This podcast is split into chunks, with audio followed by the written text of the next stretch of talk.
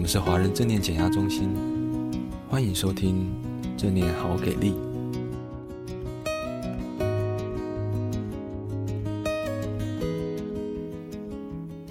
自然心药，生命力，亲身体验。未曾目睹的事情，往往很难让人相信。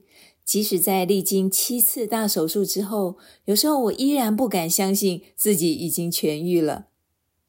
一九八一年，我接受了一场为时六个小时的腹部手术，几天后缝线崩裂，结果造成腹膜炎和败血症。病情正确诊断出来时，我已经生命垂危，随即被送往手术室进行急救。我还记得当时躺在轮床上，被火速推进走廊，顶上的灯光从眼前掠过，而操刀的医生，他正是我的朋友，也跟着轮床一起飞奔。医学这一行讲的就是实事求是。他跟我谈起我的病情时，就像两位医生一边用餐，一边谈论共同的病人一样。你是知道的。他若无其事地这么说：“由于受到感染，我们得采取原始愈合的方式来封口。受到病重和药物的影响，我只迷迷糊糊地想着原始愈合。我晓得那是什么意思，随之就很快地失去了意识。几小时之后，我在加护病房中醒来，隐约觉得自己又再次活了下来。”在意识尚未恢复的情况下，我用手指探了探腹部，就跟以前一样，那儿覆盖着一大块纱布。一阵熟悉的安慰感袭来，我又再次的昏了过去。隔天，护士来换纱布，她愉快的说着话，同时打开纱布。我吃力的撑起头，望过去。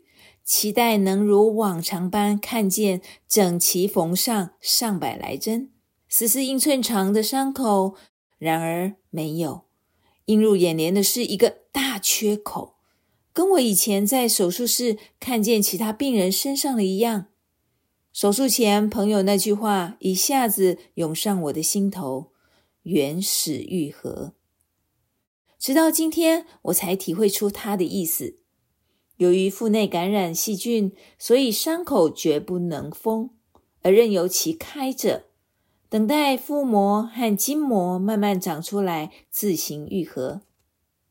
我深深的被眼前这幅景象所吓住了。我再看了一眼腹部的大洞，那可是一个会致命的伤口。我记得当时就只有一个念头：这样是不可能康复的啦。护士小姐依旧谈笑着，全然没有留意到我的反应。末了，她给伤口又盖上纱布，然后离开了房间。隔天早上，她又再来换纱布。这次，我把头偏向一旁，不想再看。换纱布时，那位护士小姐依旧谈笑风生，不过我没回话，心情恶劣透顶了。就这样子，一连过了好几天。他打开纱布，喃喃说些鼓励的话，而我呢，偏头过去，就等他办完事。大约过了一个星期，出乎意料之外，我仍然好好活着。或许这种伤口根本就要不了命，只不过会伴随着我一生。这让我兴起了截然不同的心情和关切。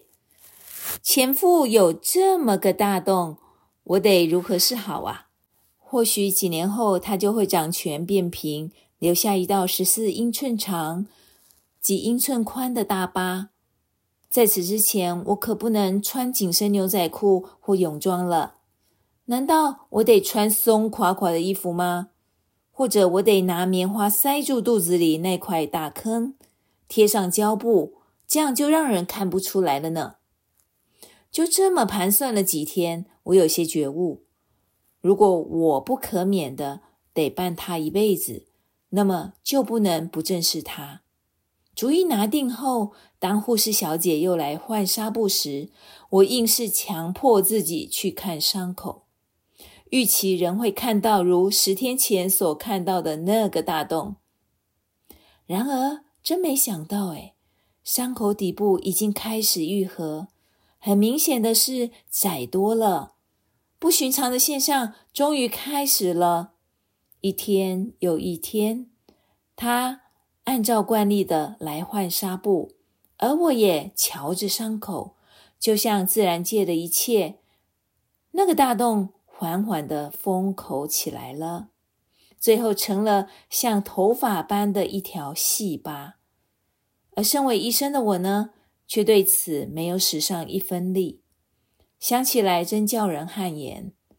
虽然我直接体验了这痊愈的过程，不过许久之后才领悟，打从进了医学院后，自己便始终亲眼目睹这一切。这个亲身体验的生命力，其实乃是我们每个人与生就具有的。祝福大家平安、健康、智慧、快乐。感谢您的收听，如果喜欢我们的频道，欢迎按下追踪或分享。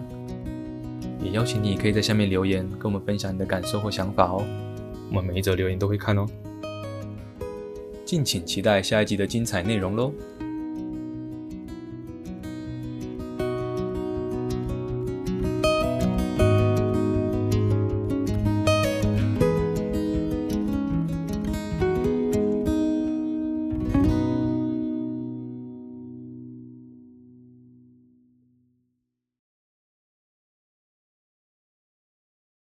你好奇怎么把正念带入医疗场域吗？北荣邓维农医师将在二零二四正念论坛亲自分享他的研究成果。搜寻二零二四正念论坛，或点击下方说明处链接。